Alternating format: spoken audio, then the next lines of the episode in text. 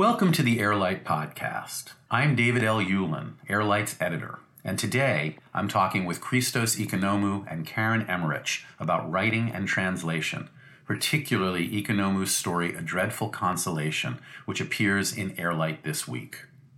Ikonomou is among Greece's preeminent contemporary fiction writers, the author of four collections of short stories, including Something Will Happen You'll See and Good Will Come from the Sea, both of which Emmerich has translated into English. Emmerich is an associate professor of comparative literature at Princeton and a translator of modern Greek poetry and prose. She received her PhD from Columbia University in 2010. Ikonomou will be the inaugural recipient of the Chowdhury Prize in Literature, a new annual international mid career prize for writers presented at the University of Southern California through the auspices of the Subir and Malini Chowdhury Foundation and in collaboration with Kenyon College and the Kenyon Review. The prize seeks to identify authors who are at an inflection point, with a body of work already behind them, but also with significant future potential. It is this future work the prize means to encourage. It is not a retrospective award, but rather one that is intended to actively assist writers on the creative cusp to push ahead into new territories. Ikonomou, Emmerich, and I spoke together on a Zoom call from three different time zones Athens, New York, and Los Angeles.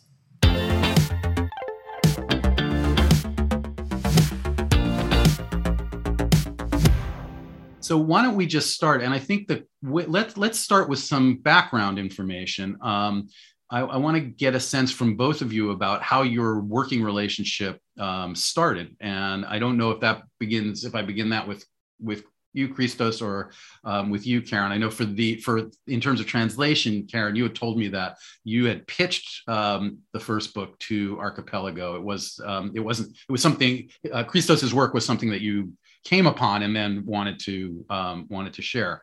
So maybe that's the best way to start. And then Christos, we can kind of move it, uh, come back, come and, and talk about it from your point of view as well. Yeah, I'd be really curious to hear the story from Christos's point of view because I remember when we met first at the coffee yeah. shop in Athens. Um, you know, I have a really, really strong memory of that moment, and I, I also have a strong memory of you know walking into Politeia bookstore in you know downtown Athens and I was just looking for something to read on vacation, and you know, it um, it the cover caught my eye. I happened to pick it up. It had won the prize, so it had the sort of banner around its cover. Um, and then I immediately was just like, I just loved it. I just loved every single word. And I think I pro- I don't even know how I got your email. I tracked you down somehow. Um, and I just said, I want to translate this book. Um, and then, you know, Archipelago, I had already been working with. And um, when Jill read some of the stories, you know, she was blown away too. But I'm curious, yeah. Do you? I have a terrible memory, so Christos, maybe you have a better, you know, memory of this. That's that's that's how I remember things too. Yeah, uh, your email, and then uh, uh, we we met uh, we met in a coffee shop in uh, downtown Athens, and we had a first conversation about uh, the book and uh, how how how you you were thinking of proceeding with the translation and all these things. And um, I had I had uh, I think a couple of translations already about the book in in Italian, I think, and in, in French and i always you know thought that uh, translating one of my books into english will be something very difficult because of you know the situation with uh, the translator translating uh, literature into english. And yeah that was that was a great surprise for me. And uh, i always um, i had already i already knew uh, karen's work because it's it's a very big name in here in greece um, as far as, as uh, you know translating greek literature into uh, english is concerned. So yeah that was was great for me. And it was yeah um, he, she has done a superb work really i mean Karen, you're the best. it's funny though, because I think that we, I mean, this is not answering your question, David, necessarily, but I think, um, I, you know, when I translated this story for, um, for the magazine, I picked like the hardest. I don't know if you agree. It feels to me like the hardest possible, but there's something about it. It's just so pleasureful. And I think, you know, um, I think that there's something something about about the way that you write and I would write if I were a writer, right? that they just work together really well. And so it doesn't like those, those all of the hardness, all of the difficulty and the puns and the, you know, you know cultural references and all of the stuff that you're doing with language and the really long sentences um it like it it's just so much fun so yeah and I would just note also that um, Jill Schoolman, the editor of Archipelago uh, Books, then after after um, putting out the first uh, "Something Will Happen," you'll see signed the next uh, collection of short stories without ever having read it. Just she had that much confidence in Christos as a writer that that she was willing. I didn't tell her to; she did it first, and then um, and then the book sort of came to me. I mean, I had read it, but I I I was so pleased because uh, that's that's a really I think it's a pretty rare thing for a publisher to do too. Yeah, just, yeah, I think to sign a sign a book on unseen. And then are they planning to do? I know there there are other two other books that have not been translated into English as of yet. Are they uh, uh, are they planning to do those books? And and this story is is from one of is from one of those books. The story that the Airlight story that is. Right. Yeah. Uh, I don't know. I don't. No, I mean we haven't had a conversation about it. Um, I guess we should because now a couple of a couple of them, a couple of the stories um, from the next book of short stories that Christos wrote are available in mm-hmm. English. Like we've done translations. Did you so, hear about the O Prize, the O. Henry Prize? No. I did. David, did you hear? I did not.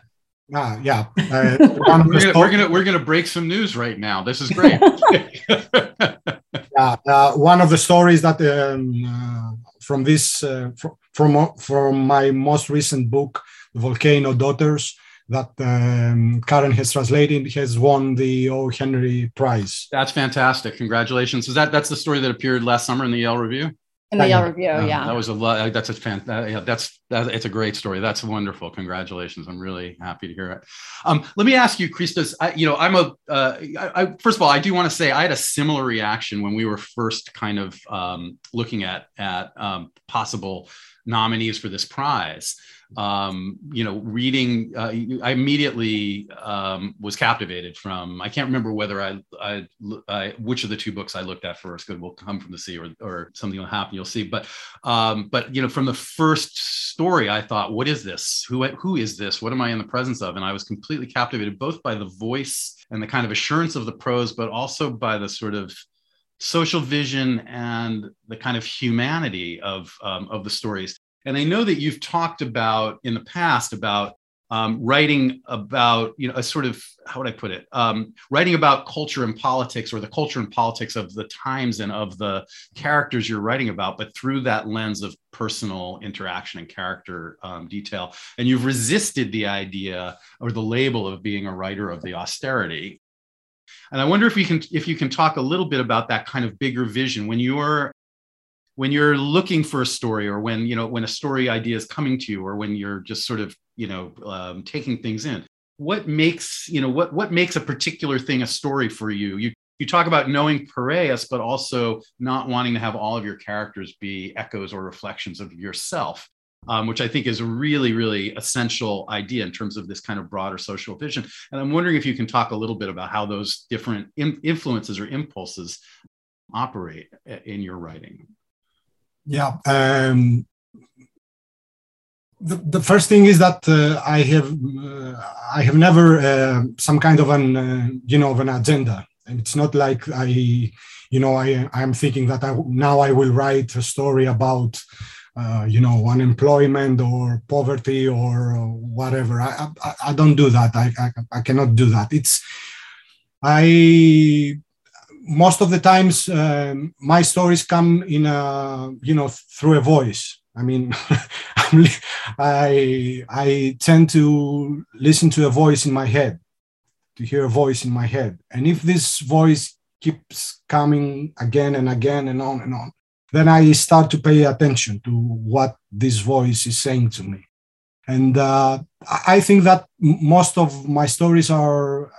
I, I have written most of my stories in, in, in this manner. I mean, with it, with that voice in my in my head, and then what I am looking uh, for always is for you know genu- genuine sentiment, genuine feeling, and some kind of interesting interesting language. That's two things that I pay a lot of attention to genuine feeling and an, an interesting language. I'm, I'm, not sure if I can explain it what is an interesting language to me or what is uh, uh, genuine feeling for me, but I, I, I can feel it. I can feel it, and then I I I start to to to write whatever is it. I throw it on the paper. I don't. I, I mean, in this first draft i never pay any attention to pay any attention to you know structure or characters or all these things the details i try to to put the heart of the story on the paper that's something that's very important for me because i want to capture this this pulse you know this this this this beating heart of the story and uh, for me that is the most important thing that a story that I, I, I write is something that it has a beating heart within. It's something that is uh, I don't know if it's, uh, I hope you understand what I'm trying to say, right? Yeah. So that's that's the that's the the main concern for me. And then I start to think about the story, if if in, whether it has any, you know, uh, social or political um, if I can if, if I can attach it to, to something that is going on right now. But I, I yeah, I, I I have never understood why the I mean I mean I, under, I can understand it, but I, it's not it's not something that I I I want for my books to be read through uh, a very specific uh, political and social climate. Mm-hmm. Uh, because I, I, always think that you know the writer is someone who st- stands on a crossroad and then and there it's a meeting point with their time and their place but the, but for me it's always uh, an, um, a dimension of um, of something universal and something that goes and something timeless and uh, so that's that's how i usually perceive my stories with with a kind of of uh, through the eyes of eternity or something like that. Okay. Yeah. No, that makes a lot of sense. Karen, in terms of translation, I want I want to talk. And Christos, I know you are, have done have been a translator as well, and I'm curious about that. Can you talk a little bit about the process of sort of translation and the re-render or the rendering of the work? How to make the story come to life in, in a language that isn't its that isn't its original language? Yeah, and of course, I mean it's a different every time uh, with every you know piece and every author. But I do I like that you know Christos just talked about voice as being where things start, a voice in your head, and then also trying to get the beating pulse of this like voice, uh, you know, the story on the page. Because it seems to me like as as soon as I as soon as it feels like the voice clicks then I feel a confidence of um, like being able to translate the, the, the, his stories are incredibly full of wordplay you know things that are so specific to the language that you really have to or like i as a translator feel like my job is not to make you know i don't have to have the pun be in the same place necessarily if i can that's great but i have to be punning. like I have to sort of have the same kind of voice. And that's that's more important than the sort of specific content of a given word or something. And there's sometimes like in um, the people come from the sea, there were there were passages that were just like really riffing. You know, it would just like there would be the underlying, you know, wordplay that would go on for pages, and then there would be you know even like more turning up the volume turning up the volume. So sometimes as a translator like that's that's one of the reasons why i take such joy in translating christos's work because you really have to turn up the volume. Like Um, it's not it's not about sort of like oh let me you know pick some meaning up from this page and dump it down on this other page like which is translation is never that anyhow but it's really about a performance um, and it's just like so fun. And i think it's something that's made me find new tools sometimes. Um, i find myself incorporating a lot more greek into the english like with, with the story that i just did for the magazine. I yeah i just i had to find a way of uh, like working in some greek so that certain kinds of puns would work. Um, and yeah i just i do also you know it's interesting to see the way that the stories are received and sort of filtered or or packaged as sort of literature of the crisis or whatever. That doesn't feel like what they are to me at all. And of course there's a reflection on precarity you know in, in many of the stories but i think the sort of st- like the the the heart of the stories to me is always about relation like specific people having specific relationships yeah. in a way under conditions that are historical conditions yeah i think that precarity is i mean is is is absolutely kind of I mean, certainly it's a political or economic precarity, but it's really an existential precarity in the sense that, you know, all of us, I mean, all of us are facing that kind of precarity just by virtue of being breathing um, creatures on, on the planet and so I think there's something really um, interesting and and and profound about that. As I say, not that it minimizes the crisis, but that the crisis is just one of the factors of, of precarity and that, that come into play. I want to talk a bit about the story, A Dreadful Consolation, which we're publishing um, in Airlight. Um, and I think you're right. I mean, I think, as I was saying before you came on the call, Karen, I was saying to Christos that I, you know, I don't read Greek, but reading the translation of the story I was aware, or I mean, the translation made me aware of some of the wordplay in ways that I wouldn't have been aware of if I were um, if I were reading just a kind of by the numbers um, translation of, um, of of the story. And so, I mean, let me let's start. Let's start, Christos. Let's start with you in terms of writing it. And Karen, I want to talk about how it was rendered. Um, one of the things that I find fascinating about the story is that it seems to be both a kind of it's a little different from some of the other stories that I've read, but it's also uh, it's also kind of I, I don't want to say I guess a recapitulation in certain sense of, of various kinds of themes and and and one of the movements that I really love in the story, I'm going to try and not spoil. I'm going to try and not spoil this for people who haven't read it. Although hopefully they'll read the story first and then hear the conversation. but you know, the way that it moves from you know, in the initial kind of the initial tension or the initial conflict, which is someone who's lost his job, and can't tell his wife. And he's waited three weeks and he's just trying to figure out when am I actually going to say this. And then all these things happen. And at a certain point in the middle of the story, and I don't know if this is true in the Greek version, it shifts from first person to third person. And it shifts from present to past. And then that that closing section when he comes home and he's sort of going over this what happened and thinking about it as a, as an actual story and it's got that kind of you know that kind of metafictional sort of component going on. All of these movements in in you know in a tiny space in seven eight nine pages um, of of writing. Can you talk a bit about kind of how this story evolved?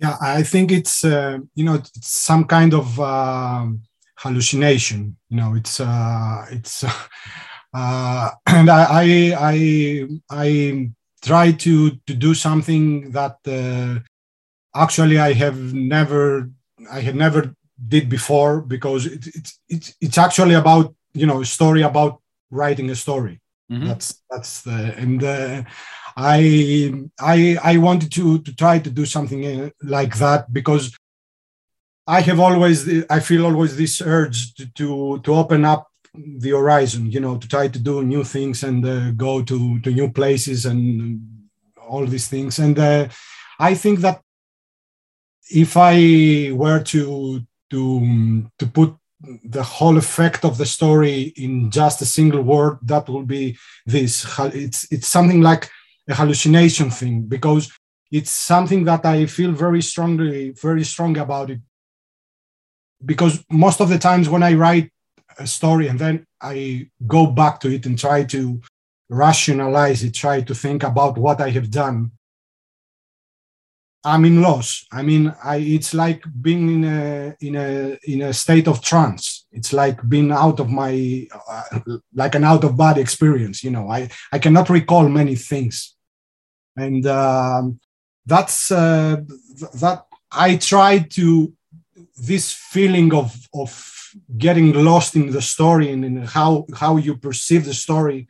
I try to put it on the paper, and uh, I I tried to, to do it in a more in a in a very compact way. You know, I don't because that you know it, it creates some kind of dynamic because it's a it's a um, it's um, a story that tends all the time to go to all to all, all over the place you know and i i try to to to to, to get it back to get it together and that, that was for me all these movements as you said it's uh, it was very it, it, it was a big challenge for me and i i i wanted to do it i wanted to do it i want to and that's uh, that's how i try to do it Karen, can you talk a bit about some of the challenges? I mean, you were just talking a little bit about them, but specifically some of the challenges of translating um, this story, both I think in terms of those those movements and those tense shifts and those person shifts, but also in terms of the the illusions. I mean, there's even allusions um, to Christos's own work, right? There's a, at some point, you know, the, the, the, wife says something will happen, you'll see, which is a line that makes me laugh every time yeah. I, I, read it. so, yeah, I'm glad you mentioned that just because I mean, so part of the like, oh, writer about precarity, like the stories, not just this one, they're so funny. like they're really dark and serious and hard and violent, but they're also really funny. Um, so that was one of the, it's like a challenge, but it's also a pleasure to to try and make things funny. Um, I mean, one of the things about the so there's the um, the the name of the wife is Andriana, which is a you know, um, and the the guy is saying like, oh, I have to man up, I have to be an Andras, I have to be a man, and so and like, what kind of a name is Adriana for a woman, anyhow, you know? So that's a pun that I had to sort of work in. But then there's like um, the story in the beginning proceeds as a series of like, then I do this, meta, I do this, you know, meta, meta, meta, then, then, then. Um, and meta then becomes this sort of like um, uh, meditation on like meta-ness afterwards, what comes after the state of being now. So it was like there's these two paragraphs that are just, you know, really, really um, like funny and and complicated for a translator. I have no idea how they, you know, how they come across in English, but I was trying like when I read it, at least as a person who's who understands both Greek and English, I think they're funny in English too. Like having, you know, highlighting um, this person as someone who, you know, knows that oh, in English it's easy. You just stick a post on everything, you know, and and you have done with it. You call it a day. Being able to play on the multilingual on the fact that like all most places are multilingual places right so that there's like some they're they're like translingual puns that are happening um, and and then that gave me the freedom to sort of you know i i think i added a couple of sentences but but so either you didn't notice or you thought it was fine but i said like oh we could pro- i have this part where i say we could probably keep it going in, in english too and do you know do x y and z so i just like play a little bit more um, and that's something that I learned actually from Alyson Waters in a translation she did and of um, uh, prehistoric times. And I'm not going to name the author because it's, I don't know how you, his name is pronounced, um, but you can look it up on the Archipelago, Archipelago website. And like she has this, there's this passage where she has a footnote at some point and the passage is saying like oh i don't know how the translator could possibly do x and then she translates that passage, but then there's like a little footnote and she just kind of riffs on it and rewrites the passage. And that was the first time when I was like, whoa, you're allowed to do that as a translator. Um, so I would, you know, uh, just like hat tip to, to Alyson Waters there for to, to making that seem like a possibility that it's okay to add a sentence as long as your author says it's okay. Mm-hmm. I love the, I mean, I love the whole riff on the, the, meta riff, but particularly even on sort of, you know, where what happens with uh with a, a word that starts with a vowel. Does it just sort of is it like, you know, do you do you have to put in a hyphen or do you just sort of bleed it directly? And, and so, you know, what's fascinating to me is that these linguistic concerns, how words are made or how they appear on the page, um, become part of the fiber of the story, not as like an intellectual conceit, but as part of the emotional movement, the kind of the periphery, as you as you were saying, um, as you were saying, um, Karen. I'm curious about this. I want to talk a little bit more about this, about the kind of collaborative relationship um, or conversation, let's say, between writer and translator. And Christos, I want to ask you first, both from the point of view of the writer, but since you have done, uh, have worked as a translator and have translated work um, into Greek, does that, um, what's, what is your, what's your sense of the kind of creative relationship of the, um, of the writer and the translator. And then Karen, I'll ask you for your thoughts on this well uh, as well. I hope they I hope they line up and that we're not we're not we're not creating a divide here. Um, but Christos, if you can talk a little bit about you know both from the point of view of having been translated and into a variety of languages and also your own kind of experience uh, from the other side of the desk. Mm-hmm. Yeah, I think that you know uh, it it's it's like. You know um, it's like walking, walking together it's it's two persons that walking together and not always at the same uh, you know direction mm-hmm. i mean uh, um, the translation of, of, this particular story um, by Karen, uh, I read it and I, I, I instantly felt, and uh, it, it, was very, very, very moving and very, it, it was a very, very beautiful feeling that uh, she gave my text a new dimension. She took the text and put and push it to, to some other direction, and uh, that was something that it's. I mean, I I I I I found new things about the story through her translation. And, uh, I, am completely honest about it. I mean, I mean it. I, I, I saw new things in the story through her translation, not through the original text right? So that that's that's for, for me i mean that's the the you know the, the greatest compliment you can you can do to to the translator. I mean, to, to put it to, to to take the text and uh, to to give it new dimensions without of course you know dis- distorting the the text and all these things.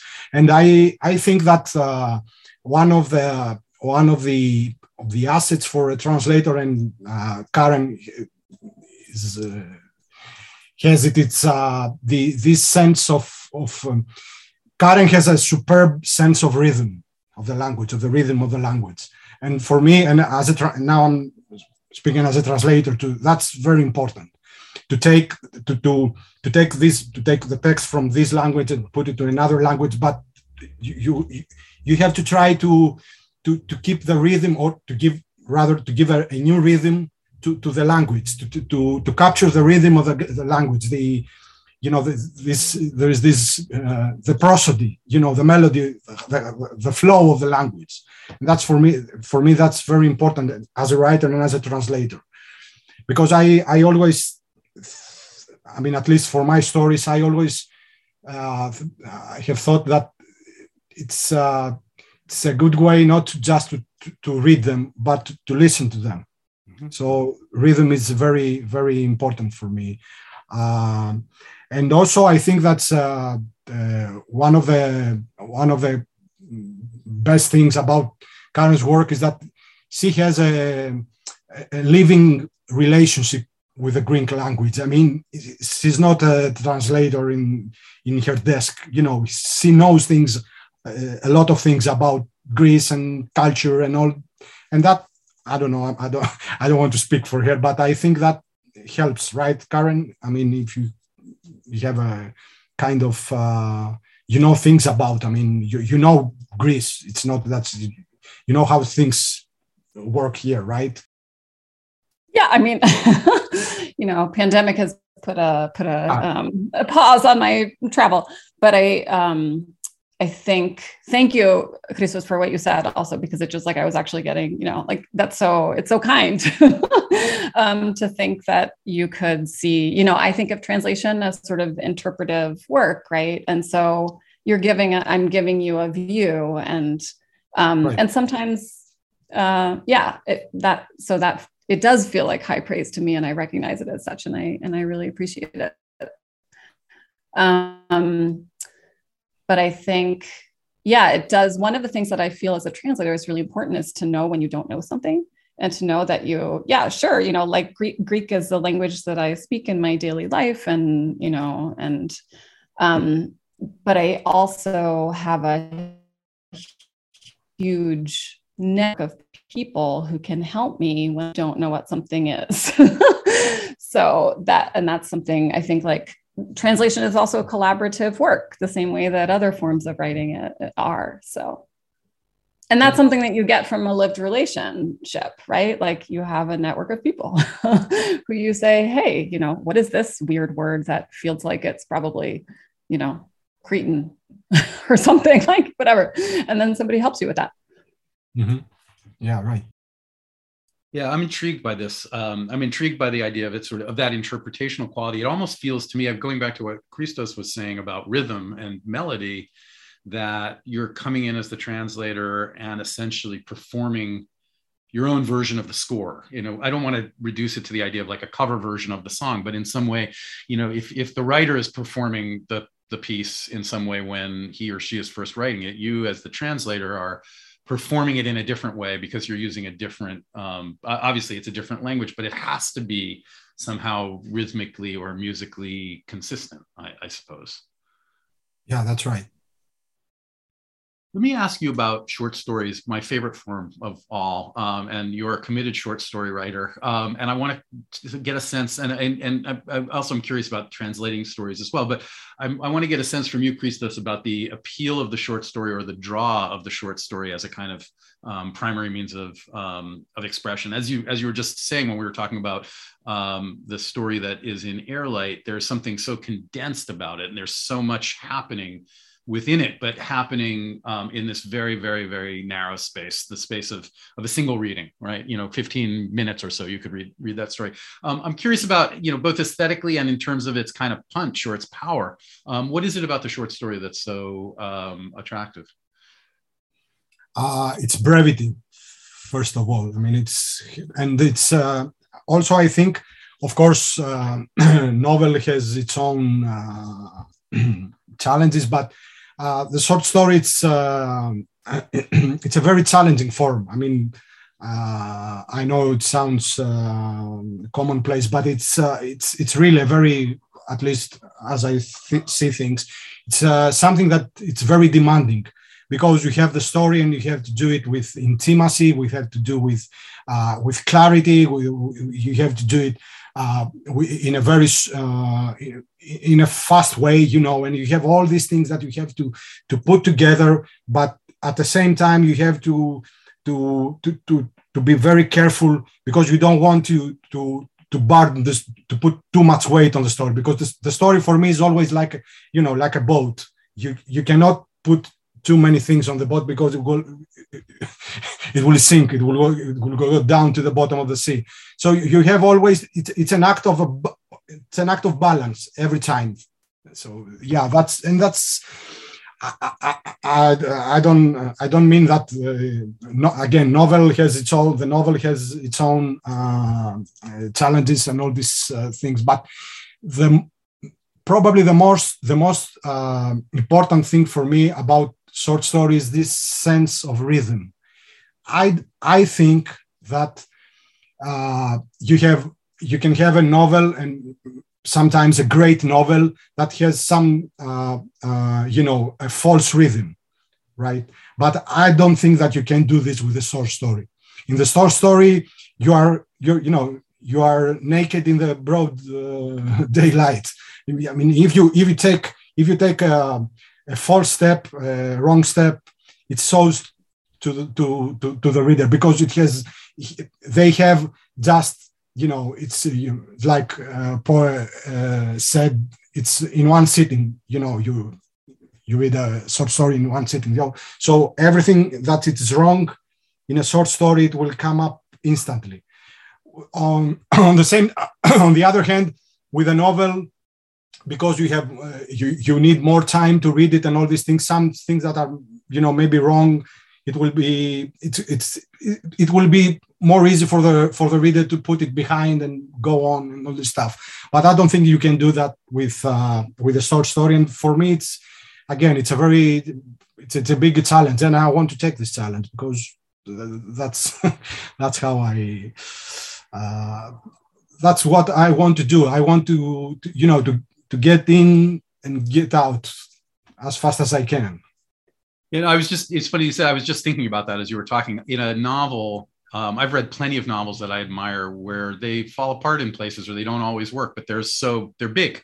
So I can either put that away or i'm not expecting it to be consistent throughout but in a short story particularly a short short story um, one you know one thing out of place can can throw the whole thing off kilter. And so I, I, think that's absolutely right. Karen is there for you in terms of translating is there a difference in the challenge or the approach to um, translating a short self-contained piece of work or a longer um, or a longer work, or is it just simply the, the you know, is, am I making too much of this? And it's simply that each work brings its own set of um, of challenges and requirements to to to the process.